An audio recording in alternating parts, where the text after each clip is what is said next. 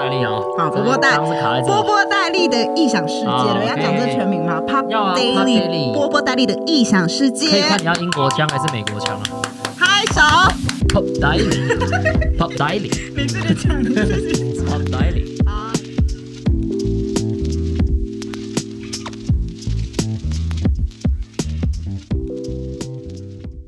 欢迎收看《上班族的米奇计划》，我是 Miss Me。我们的 Podcast 开录啦，有质有量有多文特别节目就分享给大家。接下来呢，Miss Me 会录一系列邀请跟 Miss Me 一样一般的上班族，各行各业的上班族来分享他们的职业，以及呢他们在职涯的过程中所面临过的挫折、挑战，以及所有的失败给他们带来的生活的重量，以及最后他怎么样在生活当中跟工作当中。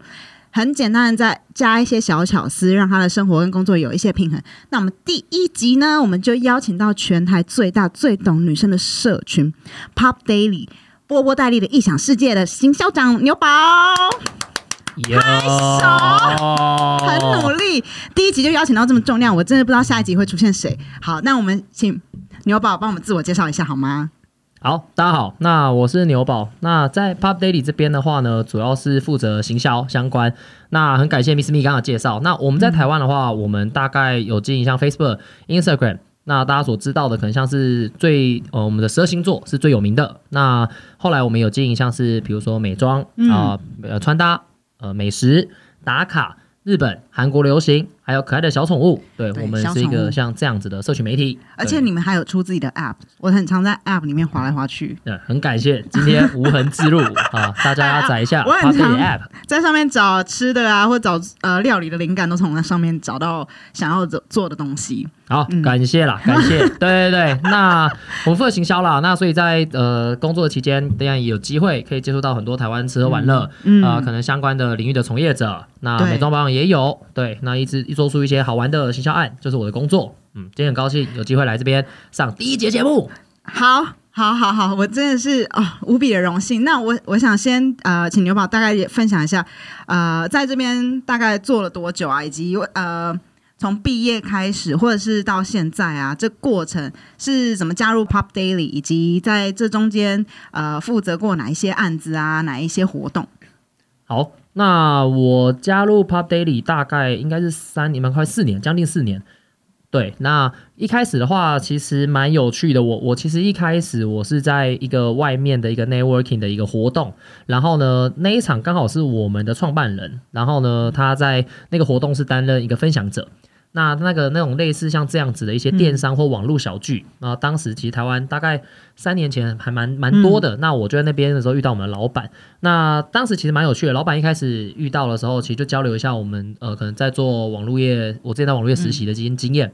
那老板就说，哎、其实他们未来 Pub Daily 想要做可能电商呃这个领域，那红啊，对，然后就说有没有兴趣，到时候加入，他可以做。那可是因为当时我其实在还在当兵，就当替代役啊、呃我所以我就自己跟老板简单交换一下资讯，我就回去当替代役了。嗯然后后来时隔一年又回来，那，就老板说，哎、其实还是有尝试在想要做一些新的，我就因为这样就加入了。那当然一加入以后是完全没做电商的，对，然后被骗了，没有开玩笑。对，然后我就一开始加入以后，我就一开始先从可能像是。因为刚刚有提到我们是一个内容媒体，那对，所以其实呃，大家所知道嘛，我们经营呃社群或是经营内容都会需要数据。嗯。那所以其实一开始的工作蛮多，其实都是跟着我们的编辑一起去做类似像数据分析，嗯。或者是一些内容优化、嗯。呃社群策略等等的工作。嗯。嗯。嗯，那这个工作可能也大概就占了我工作大概一年多的时间。嗯。那然后到后面，因为我们的呃怎么讲，我们的发展的指标一直以来都有一个是流量，呃，那流量在做增长的过程，我们有想到说。哦，如果只是写更多的文，找更多的编辑，感觉应该不是，可能不一定是一个最佳的策略。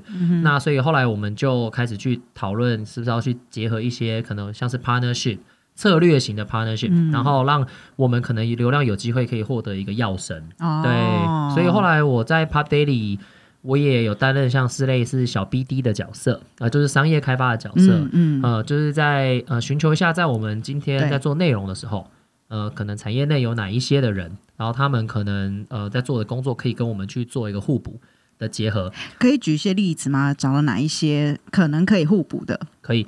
那例如说像呃，像二零一八年的时候，那个时候我们可能就先跟虾皮，虾皮是我的、哦我本人也有参与那个活动，对 虾皮呢哇，感谢，感觉你也是一个网络有点口袋都破洞啊？对，好，那像虾皮就是第一个案子，蛮有趣。一开始我们讨论的时候，本来是希望说，诶，我们是不是有机会透过一个合作，然后呢，嗯让我们的流量可以提升？对，那因为虾虾皮他们其实在社群经营上都是一个蛮厉害的角色。那嗯当时我们碰到社群 team，那社群 team 当当时就提了一个 idea 啊，然后就说，诶，那还是有没有可能我们在社群上可以做一些比较大型的活动？啊，比较酷，嗯呃，当时嗯可能在台湾，嗯，这个圈子比较少见的，对对对，那我们也回去看了一下，发现，诶，在虾皮的 App 里面有很多的卖家，是他们其实都会把 Pop Daily 作为一个他们在上传商品的时候的一个类似 Hashtag 或标签。一个指对一个指标性的感觉对，然后我们就觉得说，好啊，那我们就来做个内容导购的一个合作案。哦对，所以把你们的强项跟他们的那个功能结合起来的感觉，没错，所以当时我们就做了一个，就是叫做呃社群史上最大的资源前线的一个像这样子的活嗯嗯嗯嗯嗯动，嗯用嗯 Facebook 的活动页呃来做，那就是一周一万人，然后在上面进行互动。对。对，所以像呃这类的合作，算是我们开启了我们的第一档。那后面哦。在我们行销部这边，或者在我们公司这边，我们后来也陆续合作，像是淘宝啊，就淘宝天猫。嗯。那后来也有像方闹做校园大使的董小姐，哦那，KK 小姐 Day 这档，嗯，对，然后 KK Day 的厌世女孩，哦，都。是、啊，非常多哎，各位朋友，你们应该陆陆续续，我觉得一定都有接触过。那我想要问看牛宝，就是在这么多的活动当中啊，我其实蛮好奇本人的个人的问题啦，就是因为你们在经营的是一个女生的社群，你有被堵拦过说啊，你一个男，你懂你懂怎么经营女生的社群吗？有吗？会吗？会有遇到这种这种奇怪的挑战吗？我我觉得我觉得能 冷笑看不起冷笑，反正冷笑现在是录 podcast 嘛，所以是看不到我脸部的表情的抽动，没有问题。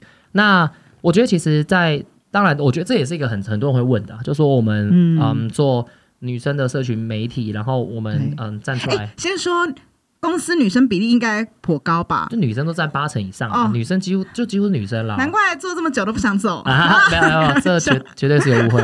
对，好那同事可能会听到，不好意思啊。对，好，同事想说怎么还不走？没有开玩笑。好，那其实其实主要的话是，呃，我我我自己是觉得，其实，在现在啊，现在这个嗯、呃这个时代，其实嗯、我们我们很多的一些所谓的嗯我们喜欢的一些事物，包含我们的兴趣啊，包含一些我们现在做的这些所谓垂直型的内容，除非是比较特定的，例如美妆，嗯它有很清楚的分呃男女性向，嗯，但其实呃，我觉得其实大部分的都已经。其实已经无分男女了啊，对。在我觉得在新的这个世代当中，嗯。呃，就是说，可能包含像穿衣风格，可能也都不一定，可对。能像女生也可以穿男生的风格，男生也可以穿女生的风格，所以其实嗯。我觉得倒倒不如是倒不如是说，呃，我们男生来看女生媒体怎么做，而是说可能是诶，我们大家都 total 的在一个品味之上去探讨嗯。说我们要如何传递我们的内容或新资讯给我们的粉丝。是对，那你说被杜烂的部分的话，我觉得被杜烂的应该倒不是我们去做这种事，我觉得比较杜烂的应该是我们可能会常提出一些呃操作上的策略，然后会破坏我们编辑在经营社群媒体的一个他们的中心思想。例如，我们可能会说，可能哪一种内容好，你就多 po 一点啊。嗯那可能我们的编辑就会说，那这样不就跟内容农场一样啊？我们就会被呛。哦哦对，所以编辑有时候还是会有自己的自己自己想要做的做的内容。其实，在我们公司，嗯就是、其实我觉得我们的编辑还是占最大。哦，其实我们我们其实你如果有跟呃有机会在嗯我们在业界嗯。有跟 Pop Daily 对过的，应该其实都会发现，就比如说不管是业务部也好，嗯。不管是呃行销部也好，如果假设有机会对到，嗯。那通常大家回去都会第一步会先说好，那我们回去跟公司内的编辑们讨论看看。对，那其实这件事情就体现了一件事，就是其实我们呃某种程度上，我们很相信我们在经营社群内容这所谓第一线社群编辑的这些所谓的嗯他们的经验，嗯因为他们是每一天都在嗯。经营粉丝，他们不管经营 Facebook，包含经营 Instagram，、他们都在跟我们的粉丝做互动，对。所以他们的嗯对于我们粉丝的互动喜好都是最直接，对。也最贴近客群的。对，所以我们就没有必要从后方去怎么讲强制去约束他们，或是去引导他们，嗯应该反倒是他们来建议我们，可能同样的客户的商品，我们怎么样去操作比较好。其实很多人都会说市场是你最好的老师，所以其实刚刚牛宝讲的东西，其实我觉得某种程度上也是回扣到这句话，就是编辑每天其实都是跟他们的 TA、他们的 user 很强、很很高强度的在在在互动跟聆听市场声音。所以呢，不管呃公司的策略啊，或者是想法是什么，但其实回归到最后，市场还是要买单嘛，所以编辑的声音还是很重要的。好的，那接下来一个问题啊，我就是想问，就刚刚都讲了很棒的事情，但是其实这个 podcast 就不是要讲好棒棒、成功、成功、成功到不行，不是要讲鸡汤，我们想讲听一些就是比较你知道辛辣、啊、比较平常听不到的东西。那我我想问的是，既然你做行销，有没有哪一场活动就是一个惊险万分的行销活动，可以跟大家分享一下？惊险万分的行销活动，我我想一下哦，我觉得。对。我觉得，我觉得其实其实当然我，我觉得可以一开始的当然是最惊险。呃，我觉得嗯第一个、第一场活动是虾皮，然后我觉得虾皮最惊险的就是呃，我我们要经营那个所谓的呃活动页，Facebook 活动页。然后那时候的想法就是说，Facebook 活动页啊，我们呃要一周一万人嘛，然后一周嗯。一万人，其实我我一开始本来 KPI 是定一一万五千人，然后回公司，然后老板自己现在讲出来，对老板，然后其他部门大家都真尿裤子这样，然后我们就想说，哦，有点囧。后来我们就稍微调整一下，因为我们手上的资源大概是多少嘛，所以我们就觉得好，那以这样的资源去操作，大概呃大概一万人，可能是一个双方在执行上压力比较低的。但其实开始上开始做以后，呃，大家可以知道嘛，就是如果你在经营 Facebook 活动页的时候，呃，你可以按参加跟有兴趣。对对，对那那我们就是因为要一周要一万人嘛，那一开始我们第一我们是做一个闯关活动，第一关要三千七百人。那其实三千七百人呢，我们那时候就是非常的紧张，我们我们的我们的每一天呢、一开始的头三四天，我们每一天都真的是做到可能每天早上可能八九点就去公司开始做，嗯，做到晚上十一二点才离开。那我觉得中间最惊险就是因为活动页啊，你你如果呃一直有 po 文，对那 Facebook 就会再推播一次。对对对对那，粉丝最讨厌什么？最讨厌就是被骚扰。哎、就是说哦我今天我按有兴趣，那结果粉丝如果退粉，大家就会傻眼。对那那对后来我就事后我其实回去看数字哦，我们最终最终还是到了一万人，但是我们中间退粉退了两千五百人，嗯 这么多，发生。什么事？对对，没有，就是因为我们要操作这个活动嘛，所以对你，一直你如果扰民，对你如果不 Po 文，大家就不会有新粉进来。对，对，但你就也会忘记这件事情存在。对，然后 Po 文旧粉又会退，所以我觉得这是第一个。然后在第二档活动，我觉得也是一个很惊险，或是我觉得压力很大的是，就是淘宝天猫的活动。嗯那一场我们其实也是跟客户的讨论是说，希望嗯，可能我们在一天的时间，我们可以带二十万人，或可可能有机会可以去造访嗯淘宝的网站。嗯，那以 Pub Day 当时来说，这对我们来说，这可能在我们当时可能每一天的流量的很大宗很大宗。对，所以等于说每一个来基本上就八成，或就是一个大宗都要转过去。对，一定要，基本上是一定要转。如果就是嗯不够高的话，就其实也很尴尬。而且当时嗯，淘宝天猫的人又有台台湾，又有呃在杭州，对，所以呃很多人一直在对。哦，对，就是嗯，通常在跟阿里合作之后，大家都会呃有一些有趣的事情，因为 阿里的窗口都会非常多人，对，一个群可能有八个、十个，然后全部人都在跟你对，然后对哦、所以那时候呃压力很大，也是不能睡觉的。对，不能睡觉。然后那因为是双十一嘛，我们是双十一，所以真的就很炸。然后可能当时其实最终我必须坦白说，其实最终可能也没有不一定有达到我们当时喊的那个数字，嗯但是十分逼近，但可能也没有到。嗯对，那嗯我们但我们已经是真的是尽全力。嗯，对，那当然是嗯呃，我们做这一些，我们跟客户的搭配或什么，但客户也是觉得说哇。就他也是觉得，诶，在跟台湾的所谓的内容媒体合作上，他们也没想到我们会用像这样子的机制去玩，所以最终最终我们还是过关了。但其实，嗯，实际上这一档它也对也给我们很多的教训，因为实际上我们定的那个目标跟我们要到的那个量，最终最终还是差了一点点才算完成。对，哦那也感谢我们的呃所有过去的合作伙伴啦，对，不嫌弃啦，不嫌弃啦，对，谢谢啦。谢谢啦。好了，那那我蛮好奇，想问一下，那些数据指标啊，其实它它某种程度上，呃，应该是说行销这个这个领域啊，其实某种程度上是很很以数据为为导向为主的嘛。那在定这些数据的数数字的这些目标的时候，你通常都用哪一些方式去定啊？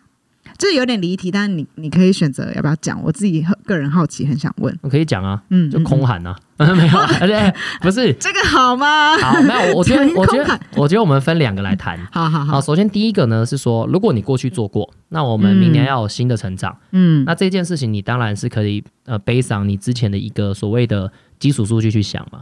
那那那那可能我们大家就会评估啊，例如说 I G Instagram 好了，Instagram 它这个平台在呃发展的势头上的时候，你当然你可以定成长率，你可以自己去抓，可能比如说十五趴、二十趴、三十趴，可能对呃对于我们的嗯所谓的编辑来说可能会有挑战，但他们觉得 OK。嗯，那那如果今天假设是嗯从零到一的，对，那就很难。那像我们我们部门在 Pop Daily，我们部门常常就是担任从零到一很多的，就是像这样的角色。对所以我刚说空喊虽然开玩笑，哎、这也是事实啊、呃。对，因为因为因为因为是从零到一嘛。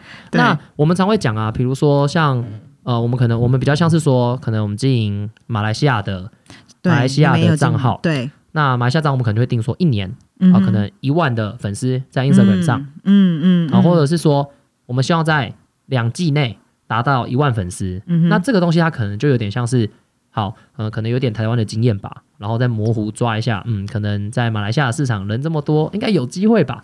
我们就先抓了一个两季一万粉，嗯像这样的目标。那嗯至于会不会是空盘呢？因为其实我觉得这并没有一个逻辑很强的数据推估，但是它比较是树立一个呃，怎么讲，算是树立一个像是呃。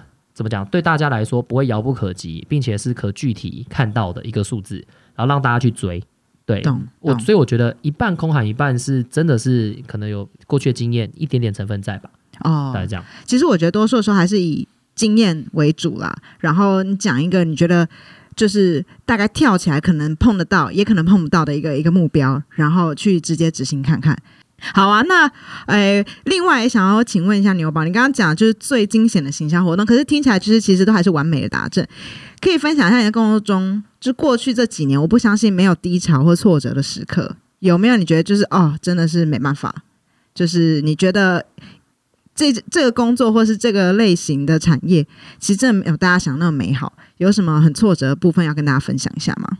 哦，OK，好，那我觉得可以，嗯，这个问题其实还蛮蛮不错的啦。对，本来呢，我是想现说天冷，回答。本来想说天冷来多喝一些鸡汤，讲一些职场鸡汤，毒鸡，嗯，不是毒鸡汤，但这边这边看起来好像是不能只讲鸡汤。那对，不要讲一些那个你知道官话。对哦对对对对好对对，OK，那我觉得低潮嘛，我我先我我觉得我大概脑海中有浮现两个啦。那我觉得第一个的话就是，当然是同事的离职吧，就是我们部门内的成员离职。那哇，对，那当然，你因为你毕竟像我们是做像这种内容啊，或者带、我们我们的人，其实以 Pop Daily 来说，我们的人其实都用的很精实，嗯，所以其实以嗯我们的一个部门啊，大概可能常态性都是大概三到五个人间。哦对，这么少对，啊，除非你是啊、呃很比较老的部门，因为像是像内容部，我们的编辑部，他人可能很多啦。哦哦哦不过我们像我们其他的部门啊，嗯单位部门大概都还是落在三到五个人左右。懂那所以懂懂，呃，我觉得我们大家在这样精密的分工下，任何一个人的离职，其实大家都会觉得很感伤吧。嗯，对，所以我觉得得低潮期应该还是来自于过去每一个伙伴的离开。当然，他们可能有更好的出路啦。只是假设我身为主管来说，我会觉得可能还是会检讨自己是不是悲痛，对哪哪些不够好吧。我我觉得对啊，那或者是可能是我们公司就是有些制度，或是有一些嗯呃很多因素让造成他的离开。那那我觉得有的时候就会觉得啊，有些如果是我能改变的，那我会觉得是不是我没做好？那如果不能改变呢，嗯我又会去想说是不是呃那该怎么办？两手一摊，对，类似像这样。那我觉得第二个很无奈啊，第二个我觉得比较挫折，应该是因为我们在一九年到二零二零年，我们部门就是我这边其实有负责一个我们的 App 的功能吧，叫美食地图这样。哦对，不就今年的事吗？一九到二零，对，然后他他前一阵子上 s 啦，就他已经下架了，没有这个服务了。哦，真的啊、花了两年准那么努力的时间，对，也对，算是。那我觉得像这个这个点子的一开始的孵化，就是由我我这算是我这边、嗯或是早期的产品团队孵化的嘛。嗯，嗯，那所以它就像是一个小婴儿吧，就是说大家先构想了一开始的整个嗯呃 flow，然后还有界面，然后嗯我们的部门呢又去跑了很多的餐饮店家，嗯跟很多餐饮店家的朋友认识，然后并且希望可以借我们去帮助他们曝光，拉生意变好。是嗯，对，那只是我觉得做起来这一年的时间，其实呃难度很高啊、呃因为对呃餐饮的变化真的很大，每个店家的需求呃预算其实都差异也也不小。那那可能即便是同样做火锅的，呃，同样做早餐的，他们嗯可能各店的风格不同，或者预算不同。那所以就让我们在经营上的时候，其实相比我们过去做那些案子，其实我们就遭遇到很多挑战。例如，可能很多甚至有一些我们的店家，可能我们刚开的时候，我们还去做访谈，对那可能还我我们的 app 都才做不到一年，他们就有些店家就收了，就找不到了，就没了。哦对，那然后我们就就发现说啊，其实我们、嗯或许我们当初可能都呃，就是在跟人家谈合作的时候，都希望可以借我们的产品帮助他们曝光可以变更好。对，但其实我们其实根本都赶不上，那可能很多店家就一等不到就就没了。那又或者是说，很多店家对我们有高度的期待，嗯但是我们可能呃也没办法去怎么讲，呃，算是克服自己吧，去建立更好的商业模式，嗯或是更好的所谓的呃怎么讲，更更多的用户可以来支援来支持，然后呢，以至于说可能呃有些店家可能就没有达到预期的一些行销曝光的效益。那我觉得这种种这样累积起来，其实也是蛮惊人的。那在最后一刻，我们还是就觉得啊，真的没办法，就选择把这个产品给就下掉了。所以我们 App 是现在已经没有这服务了。那我们在 App 收掉的时候，我们还要跟每个店家跟他们讲说，哎、不好意思，就是呃，我们产品有一些最后有一些功能上定位的转变嘛，所以我们就、呃这个功能的服务就没了。那我觉得在那个当下，其实我是觉得有点感慨的啊、因为嗯。毕竟从零开始去打造，嗯。但最终你并没有完成，你你最终是、嗯。呃，我们就是把它给先先结束，然后把我们的精力放在其他的产品上、产品功能上。懂那我所以我对我来说，我觉得很像是没有完成一回事。那这一场战役又维持了一年半，快两年。嗯，对啊，其实是很很久的一个投入，不嗯管是时间跟精力都是哈。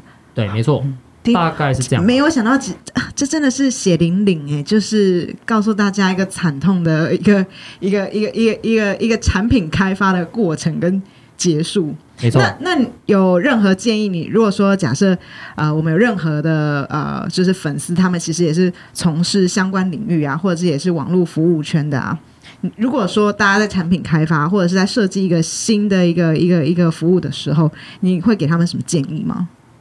什么建议有？对，我觉得就背上你这次的学习，我觉得其实我，我觉得我我的经验可能相较于可能可能会听到这个 podcast 来说，我觉得我经验应该也不是最多的啊。但我觉得，我觉得可能第一个点，我觉得可以先讲的，当然就是呃，一定要嗯更，我觉得要贴近市场，这是第一步。嗯嗯嗯，因为我们其实是呃像我们做内容媒体，所以过往我们我们过往可能其实大部分我们报道这件事情，我们有的时候呃，就我们以报道来说，其实跟客户建立的关系比较浅层。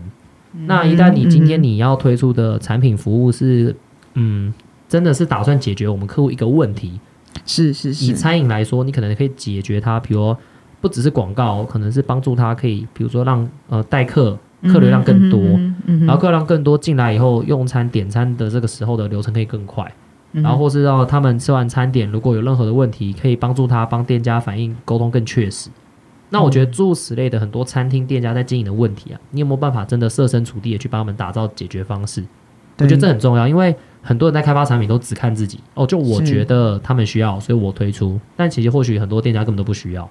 然然后就会依照，以所以就会有点像是说，你会花了很多资源做出很多其实店家根本不需要的服务。嗯嗯嗯嗯，所以有些人说市场是你最好的老师，就是这这个东西很难，可能很难是，就是你 Google 就 Google 来的的的资料或者想法，还是要直接进到市场里面。对，我觉得另外一个就是就是那种同理心吧，因为嗯说真的，就是你你可能嗯，我们我们今天我们大部分做很多的产品或服务，嗯，你可能是 to C 的，to C 的意思就是说你都是面向终端消费者，对，但像是我们做美食地图这种的服务，它就同时它的它的消费者它的用户有两种，第一种是嗯。店家嘛，对。所以是 to B，那对，第二种呢是就是 to C，就是我们的用户。嗯。所以你你要会转移你的自己的经验跟视角，就是这个我在推这个服务的同时啊，我如何去 benefit 到我的所谓的用户，对，但我也不能抵触这对店家会有伤害。对对对对对，所以就是我觉得这就很难吧，因为你毕竟所很多做产品的人，说不定你你这辈子也没开过餐厅啊。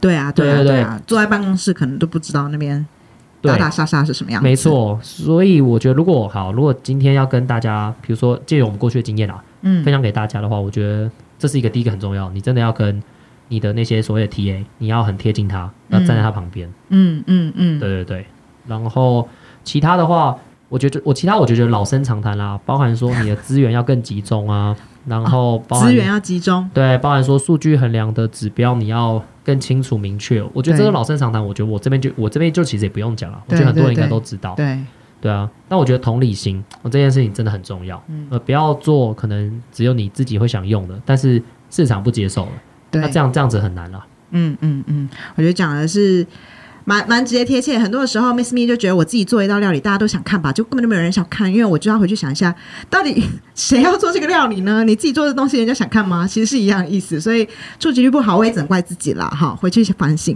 好了，那接下来我就想问啦，因为每天都这样追数字啊，像而且就在档期期间的时候，你们就是那个被那个数字追的那个压力非常大的情况下，你下班有什么事情是可以帮助你舒压的？当然是用方闹预约即刻按摩啊，没有啦，开玩笑，那个没有要 Q 方闹啦。对，今天打很多广告，我们欢迎叶配，谢谢谢谢。嗯，好，那下班嘛，我们、嗯我觉得可能还是没有下班也可以啦，你就就老实说，哦，好，实际上是没有下班的，老板有听到吗？没有啦，开玩笑，就是。嗯呃，首先我我觉得先跟呃有听众呃这边可以分享一下，假设你今天是在做所谓的新媒体啊、新闻媒体、社群呃这种行销这类工作，嗯。你基本上真的是没下班。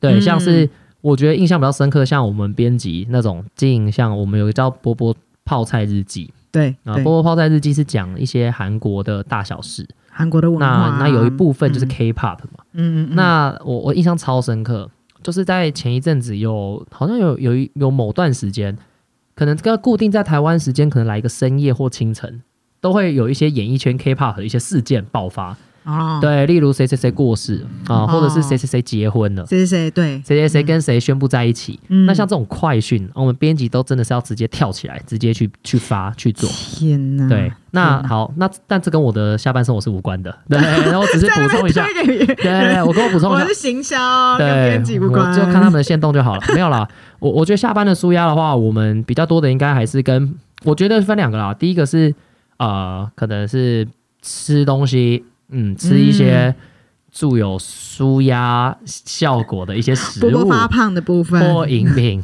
对，然后另外的话，但我另外的话，我自己个人兴趣就还有逛网拍啦，逛街、逛网拍，逛网拍像这样。可是上班不都是一直在在看呃新的美食、新的餐厅，然后跟穿搭、服装这些，不就跟上班根本就是很雷同吗？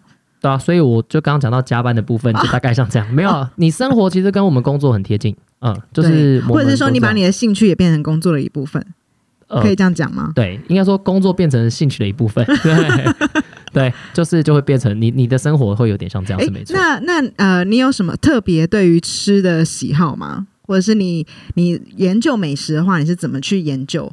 或者是你都会怎么去评断、分享啊，或者是记录这些东西？好，我觉我觉得吃的部分哦，我觉得就首先先分，我觉得可以先分，就是适合朋友聚会的。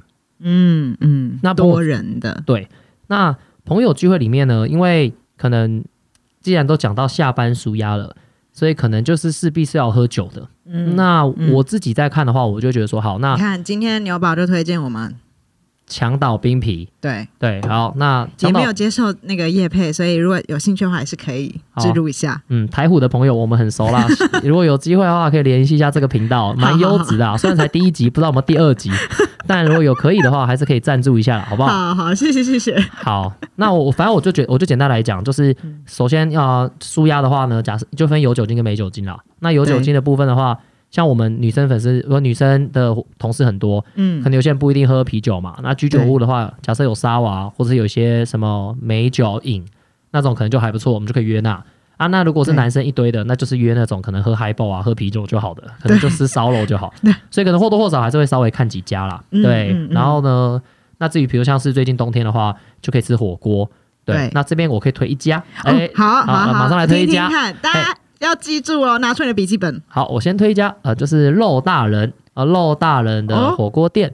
那为什么推肉大人呢？嗯首先，我先当然不用讲嘛，它是呃算是怎么讲，汤头跟肉都非常好的一间火锅店，它是是一人一锅制的消费。所以你不用去管你那些同事那边呃七嘴八舌，然后呢都不知道自己在点什么，喜欢？对，不用管他们，你就是点你的，对。然后再的话，因为它是你自己点，所以呢，你要吃多贵就吃多贵，你也不用担心有一些人不想跟你炫。，对对，推荐肉大人的好处，当然就像刚刚讲的嘛，就是你看一家店，你可以喝好喝的葡萄酒，啊你可以喝 Jeffrey 的 Cocktail，然后你还可以喝阿萨黑的那个所谓的生啤酒，对，对吧、这么好，然后又可以吃火锅，那根本就是像是一个健达初级般的存在，所以推荐给大家，好不好？台北的朋友们，冬，天那么冷，把它定下去。定位的时候就报牛宝的名字，不一定定得到，哦，这 有点尴尬，对，还但还是报一下好了，还是报一下，好，大家对记得哈。好。啊，还有没有第二个？第二个分享一下，嗯讲这个好像有点太单薄了。我应该可以推荐一百个吧，哦，好好好，我们今天录到晚上十二点半好了。好，那我接下来我推两个，也是我很常去的。首先，第一个就是新不同类别的吧。不同类别，新村站的吃，站着吃韩式烧肉，肉到爆的一一家、欸，而且嗨到爆哎、我每次看你 IG 都不得了哎、失控啊！那个地方很适合下班。好，我们先听牛宝介绍。简直惨绝人寰啊！对，没有啦，就是新村站着吃，它是在台北的市府站这边嗯的一间就是韩式烧肉店。对，那我之所以会推荐它的原因，是因为呢，首先他家的烧肉很好吃，这是我觉得很重要嘛。这不废话嘛，这废话嘛。那但是更重要的事情是，他们有一个所谓的所谓的烧皮游戏，叫阿波罗十一。哦哦哦对，OK。那我觉得在烧皮游戏是什么？要不要解释一下？好，可以。那它概念上是这样的，它堆了一个像是啤酒塔。嗯那这个啤酒塔呢，分别就是由下杯，然后可能有一个类似一四三啤酒杯吧，还有一个类似比较大一点点的啤酒杯，它会叠三层。三层，大家可以想象哈，三层。对，三层。那你要挑战呢？我记得男生好像是八秒吧？诶，男生好像是八秒，还是女生是十一秒的样子？你要把三杯一次喝完，它三杯会装满，那它就是会先装满，有顺序的喝掉这样子。对，而且你只能用一只手。然后呢，你可能第一杯的话是先用呃烧酒，对接，下来你会用啤酒把三杯全部倒满，哦，对。然后所以说你可能要在十秒内嗯，基本上十秒内你就要把它喝完。那像是我们就觉得这东西就是一个非常舒压的啤酒游戏，站在旁边看到舒压，没错。然后像我们去比的话，基本上朋友圈都至少要六秒啦，你没六秒，等下被鄙视。对，被鄙视，原本是舒压，结果还被鄙视，没错大家加油好吗这吗？就是下班的运动会啊。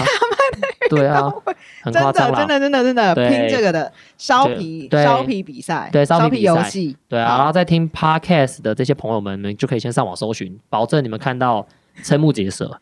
对看到牛宝的时候，请在下面留言，谢谢。对对对，好，截图留言，谢对，谢。大家可以去吃一下。那在其他家的话，我推荐一个像是呃，算是怎么讲居酒屋好了。那居酒屋算是老少咸宜啦。对，那就是在林森北路那边有一间最近很爱去的，嗯，对，叫那个野菜家。哦，野菜家。多多讲一些细节，不然我怕大家只听到最近很常去的林森北路。哦，OK，那这林森北路可能还是要再推荐一下我们的方闹哦。我们的方闹自从有了方闹以后，我们都不用去林森北路了，因为你最近的饭店你都可以订得到，就不用去了哦，不好意思啊，但这这一集可能会有一些我们的亲比较亲密的朋友们听到，对，这都是节目效果。对对，节目效果，节目效果哈，好，大家那因为野菜家的话，它其实就是一间，就是它比较特别啦。它的嗯怎么讲，在这个店内，他们呢有用野菜搭配一些肉品，做出一些比较哦好吃的日式家常小吃。那那它是一个居酒屋，它这个居酒屋，哦，那我第一次去的时候，我真的吓到，特别是像这样这种这个时间点，其实大家都不能出国。对对对，然后我像我很喜欢去日本嘛，那我就一直都对没办法去，我就觉得就是非常的万谈。那我第我还记得我第一次去野菜家的时候，嗯。一拉开他那个门口的布帘一进去，哇，听不到中文，全部是日文，我以为我到了涩谷，张，对我以为我到涩谷，对，然后里面全部都在讲日文，店员是日本人，然后真的假的？对来吃的很多人都在讲日这么文，到地，就到就到地啊，哇塞！对啊，然后我我就推荐他们，因为他们嗯，像他们喝 highball，然后配一些他们的那种日式家常的那种炒菜，对，就是野菜炒肉啊，对然后或者是他他其实他们的听起来很深夜食堂哎，就深夜食堂啊，哇，对啊，然后就台版的台版的非常是台日台版，日台版，日台版日台版，更正一下，嗯好吃啊，不能去东京就去野菜家，好，赞，三间推荐给大家：肉大人对、新春站着吃以及野菜家。没错。好好好的，太好太好了。最后呢，我们来进到最后的阶段。我们每一集的最后都会请我们的这一集的来宾呢来推荐接下来的来宾，推荐三个三个你觉得很适合上这个节目的朋友，以及为什么？好，哎、我想一下哦，这一题，跟我不认识也没关系。好 好好，我尽量想一下，好不好？嗯，好想推谁坑就可以了。好，第一个，嗯。我想先推我们台湾社群皇帝陈思杰，陈思杰杰哥，好，杰哥，好。只只要有人顾问公司的杰哥，只要有人顾问公司的为什么？为什么？当然，我觉得，我觉得，好，我们是上班族的一个节目，也推老板来好吗？他就啊，他对啊，现在在创业中啊，创业没成功就回去当上班族啊，啊没有开玩笑，不要诅咒人家，不要这样乱讲话。对，不是开玩笑，没有，杰哥很成功，杰哥很成功，对对对对，没邀请他来，我们也是万分的荣幸。那蓬荜生辉啊，对这个录音室都不得了了，扩增三倍。太好太好。